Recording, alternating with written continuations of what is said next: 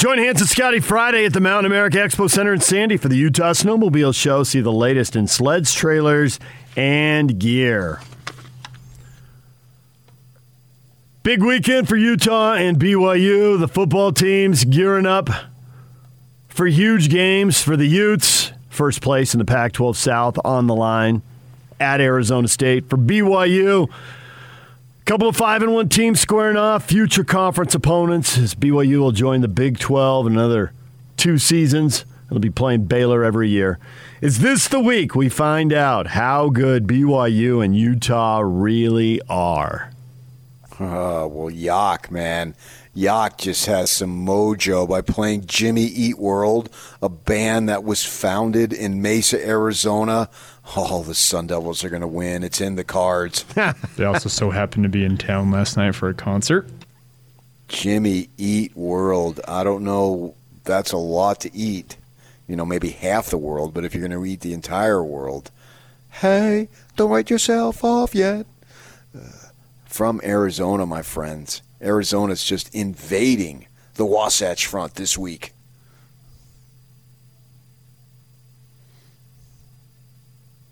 But will they leave with the victory? Will they leave Jimmy with first World place with the in the Pac-12? South? Arizona State. Right, to Jimmy Eat World, they left with the victory. It's a harbinger of things to come. Aha! Jimmy Eat World, you think of this, you know, alternative punk band, and they've been around for almost 30 years. Don't remind me. yeah, I think they started like 1994 or something. And they were rebels. I know. It's crazy.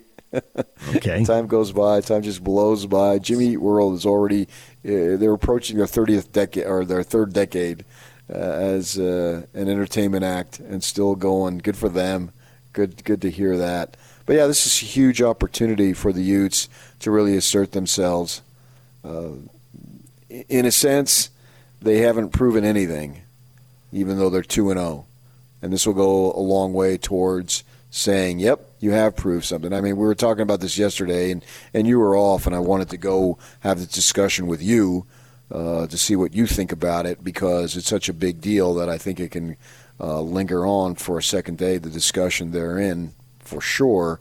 Because people say, oh, well, they proved last week. Eh, not so much.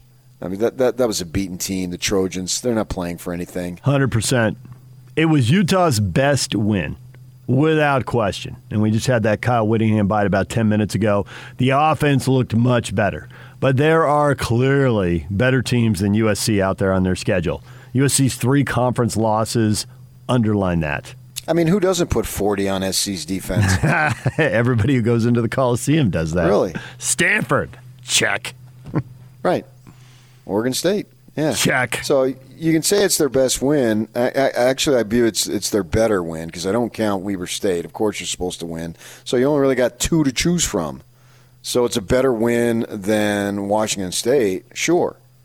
And certainly, if you get this one Saturday, and there's no reason why you don't, then it'll be your best win. Is this the week we find out how good BYU and Utah really are? As much as there can be a week, I'll go with this. You're judged on all 12 games. So I don't know that any one win is going to establish that. I mean, you've got uh, I to do. follow it up with uh-huh. more. Right. But if you get this win, then we will all expect them to get those wins. Whereas if they don't get this win, then we're not so sure Absolutely. going into each week. So buy I disagree with that.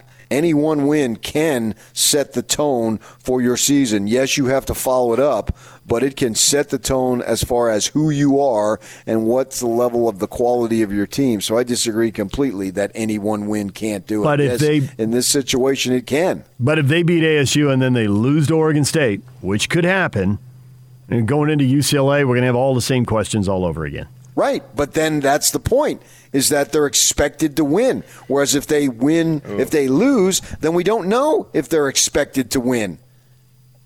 That's the point I'm making. So yeah, sure. Doesn't guarantee anything, but it's about setting a level of expectation. You've proven now that you're a quality team. You can beat a ranked team. You haven't come close to beating a ranked team. You, you only played one and you lost. So now you get another shot at it. And see what you can do here.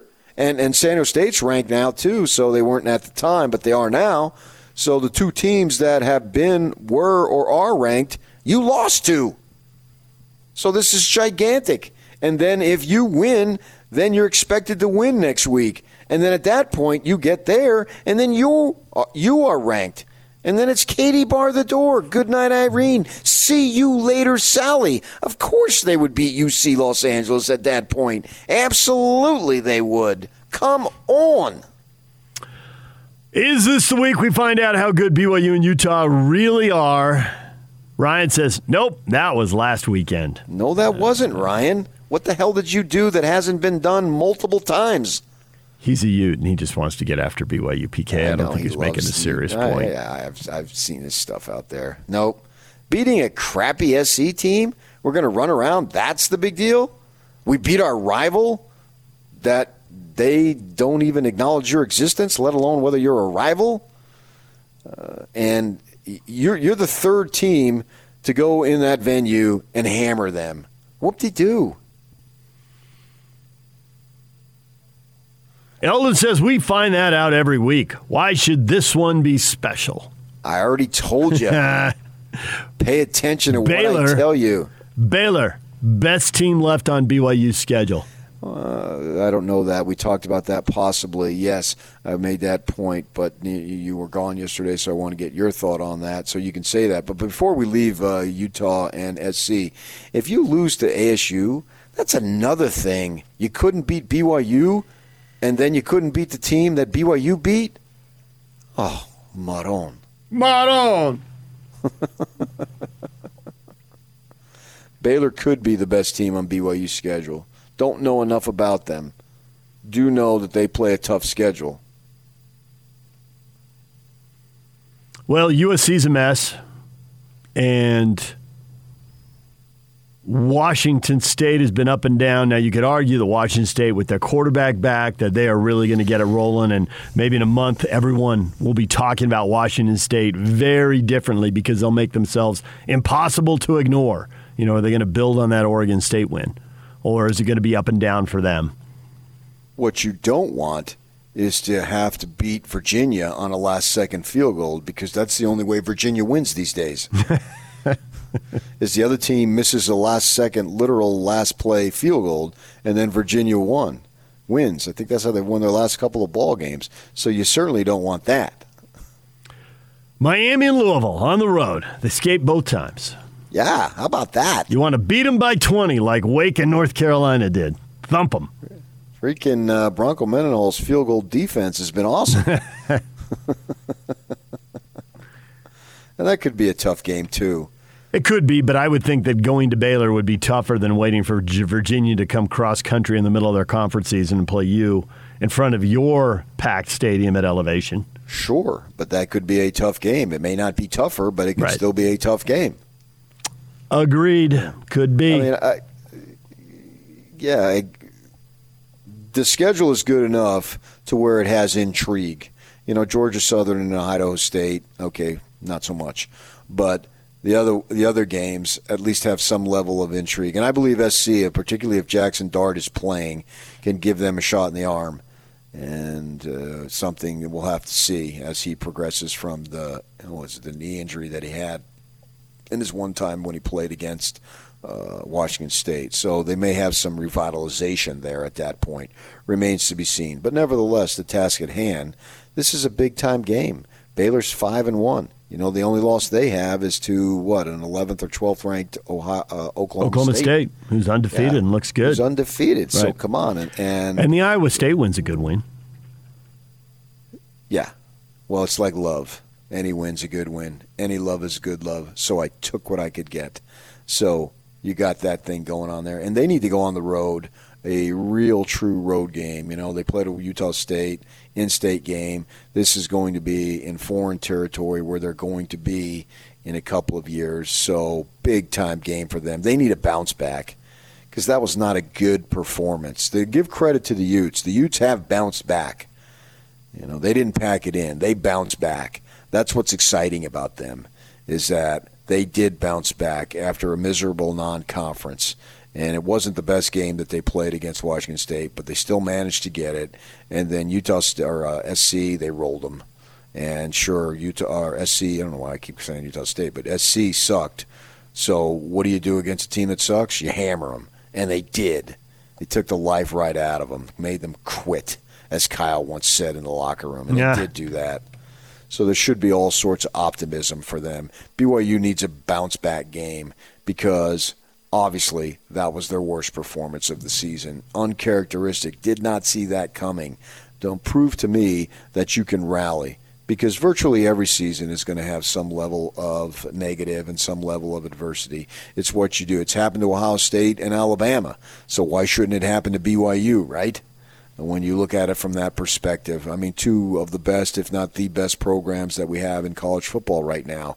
They've both suffered a loss. And so we'll see what Alabama does here because their loss was last week. Ohio State has just went out and pulverized everybody that they've played since then.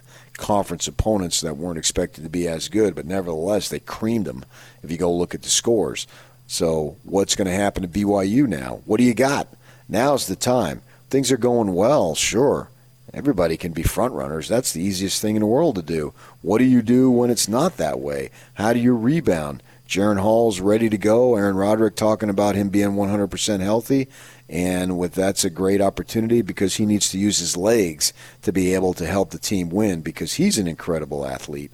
And so, not just the passer. He can throw the ball for sure, but he's got to use all the skills that he has. And we didn't see that very much against Boise. I think against Baylor, he's going to need to do that. So I'm excited for them to see what they got. 130 for Baylor and BYU, a couple of 5 and 1 teams. And 10 and 2 is in play for BYU. Double digit win seasons always sound good. Oh, they absolutely do. There's just no question about that and that gives them even more momentum. And they're getting guys. I understand Ben Moa's kid flipped from Utah to BYU, uh, whatever that means. I, I don't. I don't. Never seen the kid play, but I heard that. And I think Dick Harmon wrote about it. is where I saw it in the Deseret News. And so that's giving them momentum. That's the thing about it, man. You're never just playing for now. You're always playing for down the road, too, to build some momentum. And they've built some momentum. For a while there, they didn't have any momentum. For a while there, it wasn't cool to go to BYU. No, why would you want to do that? They're a middling program and uh, playing in a middling bowl game that they know they're going to play in after their first loss. And we've heard all those negatives. Well, those are all gone now, right? You're building some big time momentum. Keep it going. If you find a way to win 10 ball games this season after last year and you play seven P5 teams, we can't go, yeah, but. The proverbial yeah, but that BYU's always had to deal with, that's out the window. And then you return a lot of guys going to the next season. You bring a ton of momentum going into the Big 12 in 2023 if you can take care of business this year. Because if you get 10 wins this year, then I can logically conclude that next year will be pretty good too. Right? 30 makes sense. 30 wins in 3 years going into the Big 12. Nice round number. Are they going to win? Ask more for ask for more. Uh, you may well get more. But 30 I don't wins think you can ask for more. Uh, if you have 30 wins in 3 years going into the conference, I sign off on that every single time. Yes, that means you have some losses along yes, the way. But you're going to have losses along the way. Exactly. I mean, to your point is like okay, Ohio State and Alabama lost games. You got to bounce back. Clemson lo- lost. They don't lose very often, and then they lost a second game. You know, they haven't solved their offensive issues. Now, your issues are different than their issues. Your issues were putting the we're turning the ball over, putting it on the ground, and not getting any takeaways. It's not just the fumbles, although those are the glaring moments. But when you're good, you're getting the takeaways, and you didn't get any in that game. So it's the two things stop giving it away and start taking it away again. Yeah. But I think 30 wins in three years, those, those are big round numbers. Recruits will like the way that sounds. The fan base will be packing the stadium. You'll have the game day environment that you want for that game and to recruit the next round of guys. And it's it's within reach. And they're 16 and 2 in their last 18, even with that disappointment last weekend. Right. Because it stands to reason Bronco Mendenhall had – four double digit win seasons, right? Mm-hmm. Right at the end there. And yeah. then they go into independence they sort of were, they dropped off. There's no question. Some seasons were a big drop off, others weren't quite as but good, but there was no doubt it was a drop, and there was a negative vibe around the program because your own coach was saying independence isn't sustainable. And then he got out. Right? He didn't get out exclusively for that reason. There was a bunch of reasons he got out, and good for him. Uh, but it's not like he was enthralled with independence. He'd made that known, right? He made that known in an interview, I think, most uh, right off the bat, uh, most notably with the Austin American Statesman. And then everybody picked up on it.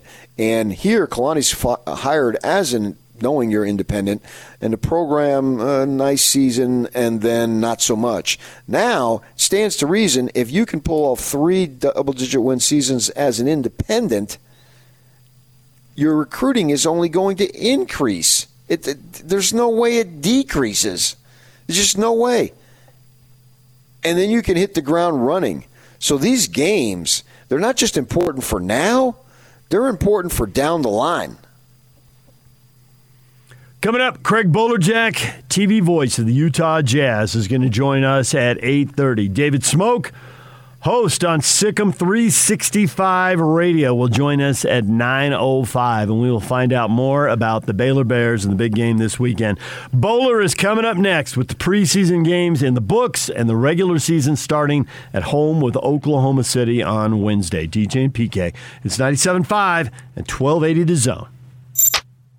This this is Hans Olsen and Scotty G. It's what you want. You know I was babysat until eighth grade? Dolores Arnold used to babysit me every day after school, and Dolores, her husband. Yeah, like you got like 220 pound eighth grade hands.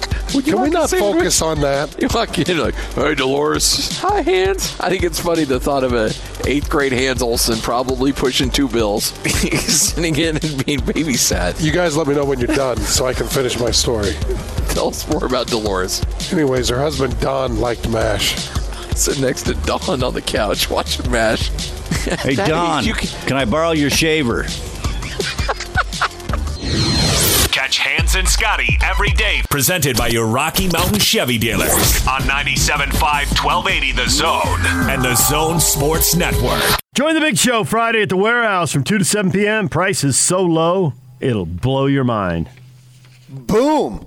We're going blood, sweat, and tears now. Jimmy Eat World of blood, sweat, and tears. You never know what Yock's going to do.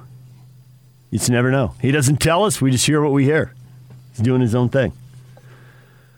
So, PK, yesterday you hit one of my favorite topics while I wasn't here. How did that happen? Uh, what led to donuts, that? Because uh, Riley Jensen I had asked him, hey, I said, you want to come in because DJ has some personal stuff he's got to take care of. And he said he's really swamped. He's got professional responsibilities. And in earlier in the morning, one of the things he had with his young daughter was daddy daughter donut day at school. Oh, nice. Yeah. And so that led to a discussion on donuts, obviously, in my wheelhouse. well, yeah, you like to have some fun, and he's a great guy to talk to. He knows sports and he knows the psychological aspect of it because that's where his training is. And then, so we went through all that. Very good interview. Go listen to it at 1280thezone.com. And then I asked him uh, about his favorite donut, and I came down with uh, what I have uh, glazed. Uh, jelly or chocolate. Yeah put it on Twitter, and of course, you could have the most interesting uh, sports, sports broadcasting ever. take ever. And yeah, that's nice. But once you bring up something stupid, you get all sorts of responses. There must have been 70, 80 responses. One of them was mine chocolate people. I heard the maple bar discussion. I could walk right past a maple bar, it doesn't bother me at all. Nope. so you ain't in a, not so interested. Not, you're not, interested. You're not going to get get a cougar tail down at BYU. That's what we're saying. Not interested. Okay. Cougar Tail's a maple bar? uh, gigantic, like oversized one. Nope, not doing it. For whatever reason, my dad was very into donuts. He had a couple of good donut shops, and so my, Why my love of donuts goes to him, right? Yeah, news? and he used to love the bear claws, and I had some of those. And I'm like, yeah, I don't get that. I don't get that. Jelly fill's good. I'd be right there for that, but chocolate is probably my first pick. DJ PK, it's 97.5 at 1280 The Zone, and it's time to bring in the TV voice of the Utah Jazz, Craig Bolerjack. He is on the Smart Rain guest line. Utah will be in a drought next summer. Smart Rain knows the 2022 budget planning for most businesses is coming soon. Take advantage of their Save Now, Pay Later promotion and do your part by saving water while saving money. Check out Best of State Award winner Smart Rain at smartrain.net. Let's get Bowler in for some donut talk. Bowler, oh. how Oh. are you? Oh, donuts. Yeah. You guys, Elsie, in the Midwest, we call those caramel long johns. What? Yeah. What? What? I've never heard Yeah. that. You never heard of a long john? No, I don't know what you're talking about. Yeah. Yeah. Is that like a so a maple bar would be a caramel long john? yes. Yeah. Well, I'd walk Yeah. past that too then. you can have mine, bowler. Not my thing. Uh, let's see. I like the old fashioned. yeah, I'll fight you over that. Yep. I'd go for that in a big time. And if it's a good um, apple fritter, it has to be kind of done right, you know. Uh, I'd go for an apple fritter. Old fashioned, long john, and uh, an apple fritter. long john, that's classic. All right, bowler. Let's uh, let's talk a little Utah Jazz basketball. I think there are. Two questions in my mind, but other people probably have others. There's there's two that jump out at me. One could not be answered because Rudy Gay can't go yet until he recovers from the heel surgery. How much he'll be used, how he'll be used, uh, in combination with which other players, how often will they go small? All those questions we can just push down the road. We'll get to them later when he can play. Then the other thing is, man, Butler looks good. Who does he play with? How often does he play? Does he play when Conley is out? Does anyone else get minutes when Conley is out? How do those shift around? What is the immediate future for Butler in the Jazz rotation? I don't know that we have answers, but we can at least have semi educated guesses, even if they're wrong. What's your semi educated guess? Well, the semi-educated guess would be that he would be in the second unit rotation at the moment. Trent Forrest, before the concussion on Monday night, uh, was battling Jared Butler for some of those minutes or those minutes as well. But with uh, you know Trent out under the NBA concussion protocol, I mean the door opens for Jared Butler, and he's taking advantage of and showing what really why he's an NCAA champion and led uh, led the Baylor Bears to the title. I'm impressed. I mean, in the three games he's played, um, he's done about everything that you could imagine a rookie could do. I like the fact that last night uh, he led Utah back uh, after trailing by eight down the stretch, and uh, the Jazz were able to to rally back and grab a four point win.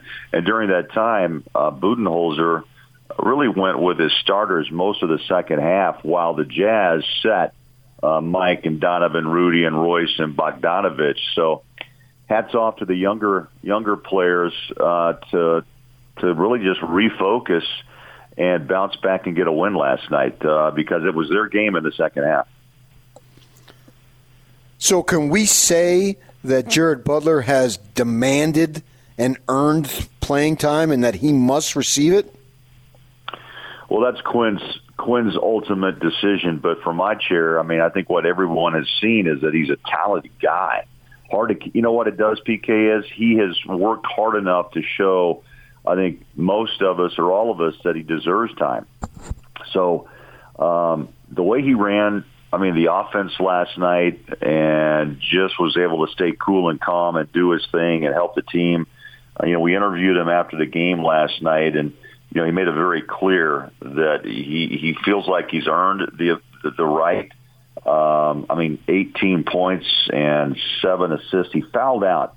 I'm not mistaken. What was it? The last couple of minutes of the ball game. So MaCio Teague, uh, his his college uh, teammate, had to kind of take over and continue the the quest of getting the win. But you know, he averaged 19 points, nearly 19 points in the preseason in the three games. And I mean, you guys saw what I saw. He seems to have, play at his own pace. Uh, he made it very clear last night that he understands he has to continue to get his teammates involved. I thought he did a good job overall. Um, and he's got a nice shot. Uh, he seems to again play with a chip on his shoulder, as he told us, uh, because of health concerns. He slipped down to 40 in the draft, and the Jazz are right there to take him. And I, uh, I've been impressed with the way he's played and what he, and the way he's handled himself so far. So if the Jazz stay healthy, the rotation is largely set. We know who these guys are, with the exception of you know what will Butler be like in the regular season and how exactly does Rudy Gay fit. But we kind of have an idea in those. But if they do go through a series of injuries, which happens to multiple teams, there are other people that will need to be called on. Nobody's redshirting here, as Jerry Sloan once said. Their checks clear on the first and fifteenth. if if circumstances demand it and they got to go way down the bench, is somebody like Hughes ready to contribute over the course of a week, a month, whatever situations you know dictate? We've heard a lot about kind of a lost year for guys, young guys, uh, depending on their draft class, first, second year guys who should be developing, and then COVID, it was just odd with no G League to develop and fewer games and all that kind of stuff. And Where is Hughes right now? I think he's made a jump, but you make a great point. I think uh, Azubuike and Hughes and uh, and others lost a lot of you know a lot of playing time. Azubuike, of course, uh, had the ankle injury in the G League bubble and basically lost a year, uh, his rookie year. So, um, you know, I think he's still developing. The beauty of it is the Jazz have Hassan Whiteside, who's slowly adapting to a new system, which gives Doke the opportunity to continue to develop. If that's what you know, if that's the direction the Jazz feels best for him. I think Hughes has, has proven a lot about size, shooting ability uh, there's another guy that's kind of jumped out at, in, in spurts, and, and Malik Fitts uh, has that NBA look at 6'8", about 225, play at St. Mary's. Um, yeah, I think there's two or three players, and Trent Forrest is in that group as well, who played really well in the summer league and in Vegas, uh, not only in Salt Lake but in, in Vegas as well. So I think depth is what the Jazz went after. I think they got it. Uh, I think there's a couple of intriguing young players there that could jump on the floor and help if needed. But you make a great point, DJ. It is about health. It's about health for the Lakers and the Suns and Chris Paul, who was healthy during that finals run last year. Can he stay healthy?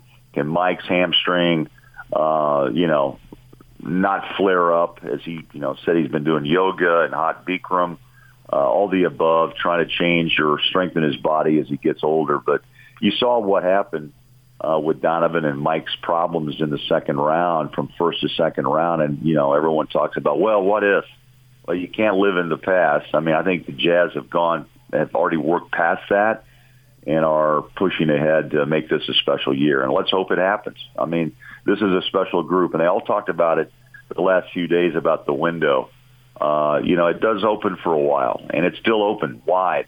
Um, you know, there's a lot of talent there, and uh, if you can stay healthy, I think the Jazz will be right in the mix of it all.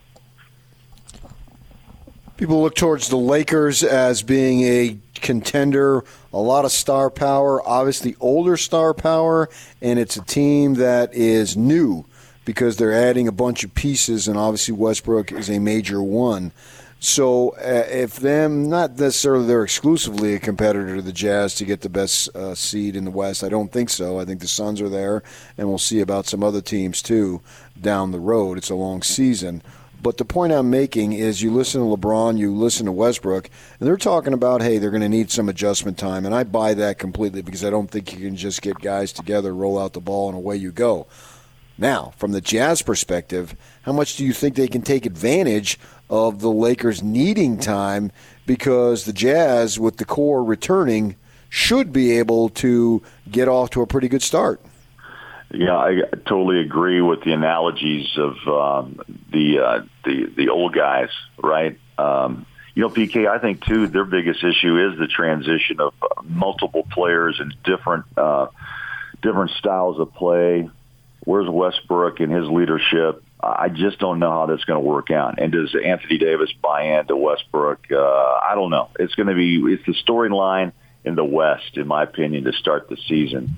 And to your point, Utah's got to play a lot of road, road games early, but um, teams that have and, and Sloan used to talk about this too, in the likes of John and Karl and that core they had for such a long time.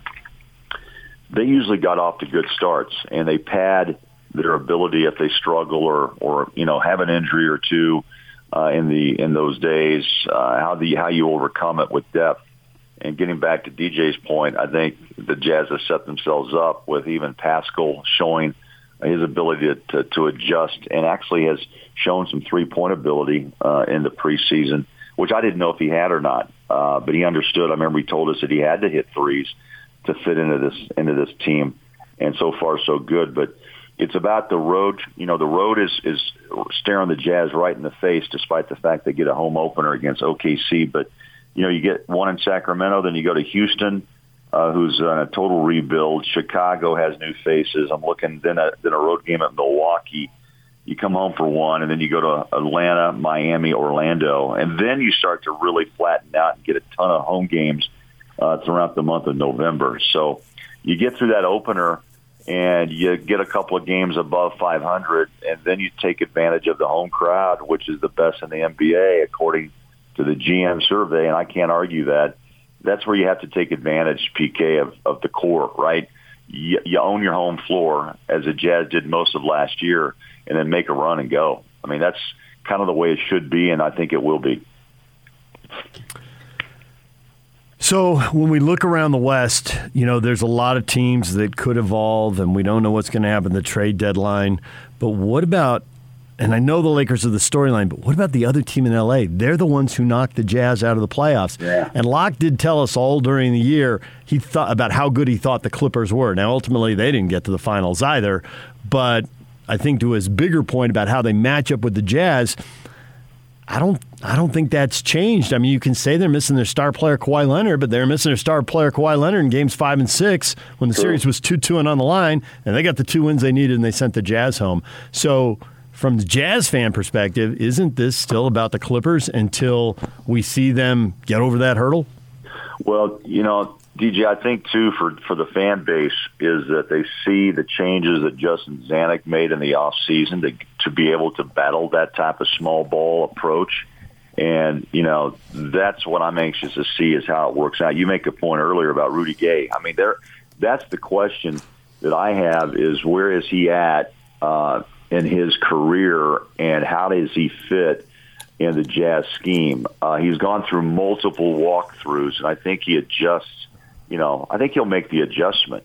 But, you know, is he a combo defensive, offensive uh, player? He has that ability, but he's also long and plays some, can still play some D, which is why the Jazz, you know, even Eric Paschall is the same thing. You know, he's a big body at six six and 265 and can can move better than I thought. So, you know, there's options. I don't think the Jazz had that many options last year and I, I think it really flared up and showed itself in that second round series with the Clippers. Uh, can they compete with LA? They're good. Kawhi, I doubt we see him. I mean, even though they say it's a partial tear of the ACL, it's still an ACL. And with his star power, you don't rush anybody back. And we know his history, right, in San Antonio.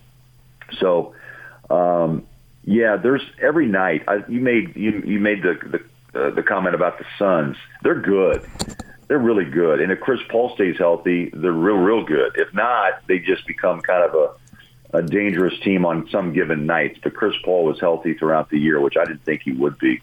Uh, but he got through the playoffs, which is a rarity. And Dallas is another team that kind of intrigues me. Just if Porzingis can stay healthy, which he's never been able to do, to complement Doncic, who's an incredible, you know, incredible player as we know. So, you know, there's there's multiple teams out there in the West. They're in Portland. I don't know. You know what?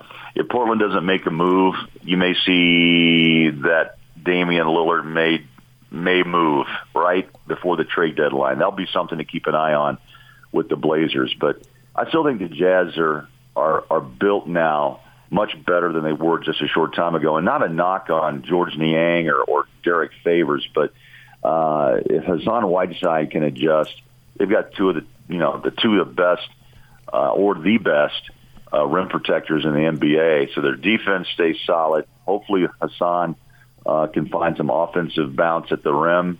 And how about Rudy's uh, 15 foot jumper last night? Wow, I about fell out of my chair. But I've seen him do it in practice. Uh, I've seen him hit threes. So we'll see where see see where that takes us, right? So as you said, the storylines are lining up already. And the first one I think we do look at is that Laker team and can they coexist? Multiple personalities. Um, and West and to me, Russell Westbrook is the one that intrigues me the most. Can he actually? He didn't get along, uh, obviously, uh, in Houston, and you know Washington was a quick stop pit. Um, I just don't know how LeBron and AD will be able to handle him. We'll see. We'll see. So they got a week off before they play. Do you know what their schedule is going to be? Today's a day off, and I think they just start, you know, getting back and staying in shape. PK. I mean, I weeks. You know, you think about a couple of days is a good thing. A week off uh, is, is longer than you think at times, especially when you keep your body in shape and NBA ready. But I think Quinn's got a plan. Again, uh, sometimes the day is, you know, take what you need, meaning work on what you need to do. And I think the Jazz will have a few of those. They'll probably run through some weekend practices. They have to make some cuts, uh, and then you know get at what they want to do and the rotations that Quinn Snyder uh, wants to do. One thing Quinn I thought did a great job in in the preseason, despite their two and two and they lost their first road two first two road games. I think each player uh, that the Jazz brought in actually got a, a really good shot at showing what they could do. And sometimes players come into camp only as, you know, practice players, but most of these guys, all of them, were were able to get on the floor and at least have a shot to show the Jazz what they could do, and I, I I'm sure they were happy about that. Uh, that's where the the Malik Fitts young man uh, actually, I think, turned a few heads as well and he's got that body, uh, DJ and PK that you talk about in small ball at six eight. That's kind of where the league is.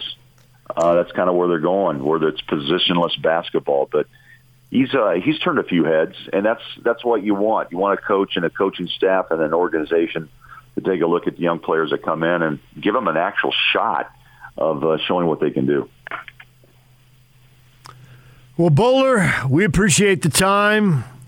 What's the maple bar, bar called? What did I learn today? Uh, it's a caramel long john. Caramel long john. All right. Well, yeah. So when I was a kid, you know, my mom would go to the grocery store and say, "Hey, I'm home," and she'd bring in old fashions and bring in the caramel long john. I always and they used to have cream filling in it. You know, like an icing.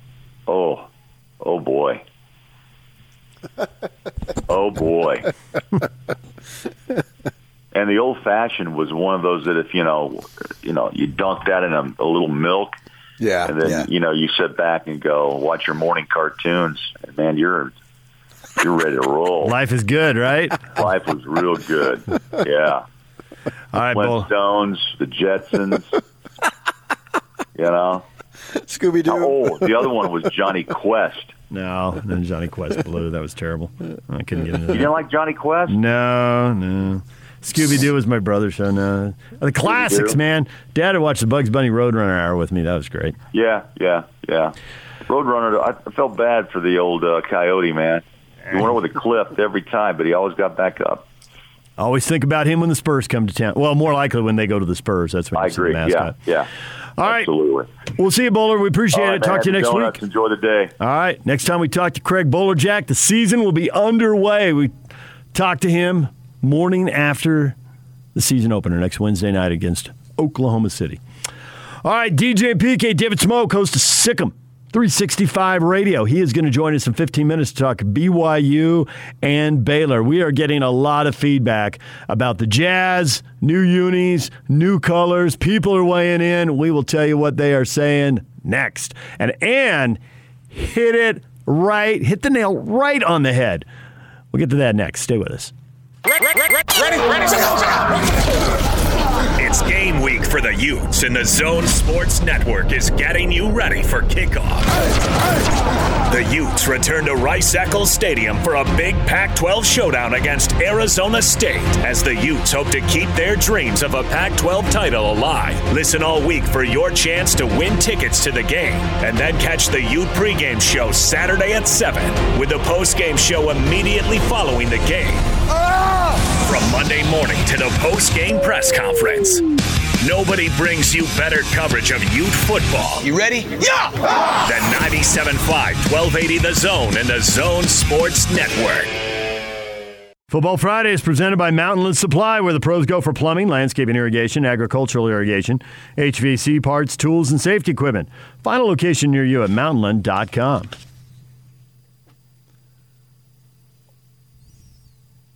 Question of the morning The Jazz going to be wearing black and white. What do you think? Who cares? Can't even watch the games. Thanks, Dish. Nate sent that in earlier. That is getting a ton of likes. A lot of people, priority one, seeing the game. Oh, for sure. That would suck if you don't have it. Absolutely.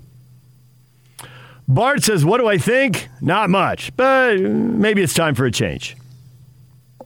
Seems like something we get about every uh, five years ish. Yeah, I think the bigger thing is that Ryan Smith is willing to take some chances, do some different things, and I think that bodes well because I think that you know they have some disadvantages being in Salt Lake. I think those disadvantages are dropping by the day, and that may be an exaggeration, but just give me some poetic license here for a minute. And with him being an owner who's willing to be cutting edge that bodes well for the team remaining to be competitive because you can have all the whistles and balloons and strings or whatever that phrase is. Bells and whistles is, what Bells you're looking whistles, for. Yeah, thank you. You can have all that balloons stuff. and strings. Yeah, I, I, didn't I like it. it. Was I, I was? I you know, if you have a string and no balloon, and you have balloon and no string, you're in trouble. well, then you don't have either. I mean, you you could have a string, but if you don't have the balloon on the end of it, it's up in the sky, and then the Dolphins are in trouble, and we don't want that. So what we want is this team to be competitive as many years as possible as you can go. You know, with the statues, they made the playoffs, what, 19, 20 years in a row, whatever it was. And some of those years you were more competitive. Just simply making the playoffs doesn't make you competitive to win the title. But I think that's everyone's goal. And I think that's Ryan Smith's goal, too. It's part of his what he envisions happening here. Uh, but I think that willing to do creative stuff is only going to help. Doesn't mean you're going to hit a home run on all of them by any stretch. Doesn't mean that at all. But the product on the floor is what counts the most. And I and I think that young players are going to be drawn to that. And they still got to draft them and, and do all those things, but then you got to retain them. And so you got to have your ducks in a row.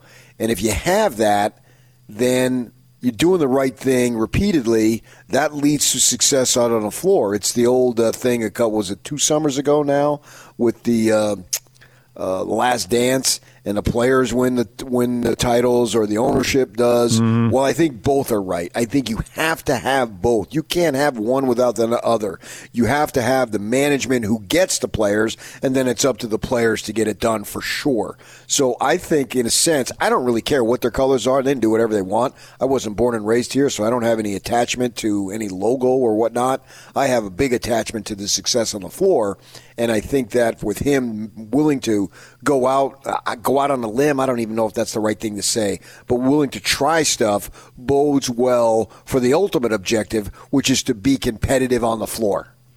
Well, I think that when you move that debate uh, to its most important sphere, because there, you know, there's lots of things, uh, but I think the biggest thing in the NBA is the trade. When you have a very good team and you have one of the top two, three, four teams in the league, but you don't have the number one team, will you make the bold trade and risk everything? It might drop you to eight, might raise you up to number one. And this has been a team that really hasn't rolled the dice that often. And when they have made the trade, it was a slam dunk. I don't know. Maybe Jordan Clarkson. Is that going too far? Was Jordan Clarkson a slam dunk? Oh no! It was a little it turned out to be. That might be a better example, even though they were trading a rotation guy for a rotation guy, as opposed to trading a starter for a starter, which I think to you know you'd have to go way back to find that. Well, they gave up a number five pick. Those are precious. yes, But But the he number five pick didn't work. Yeah. But Clarkson worked and is working. yes. Obviously, you make that trade 100% of the times. All right, DJ and PK, it's 97.5 at 1280 The Zone. Coming up next, Baylor, 5 and 1, future Big 12 opponent, future Big 12 rival, post possibly. David Smoke, host on Sic 'Em 365 Radio, joins us next to talk BYU and Baylor. Stay with us.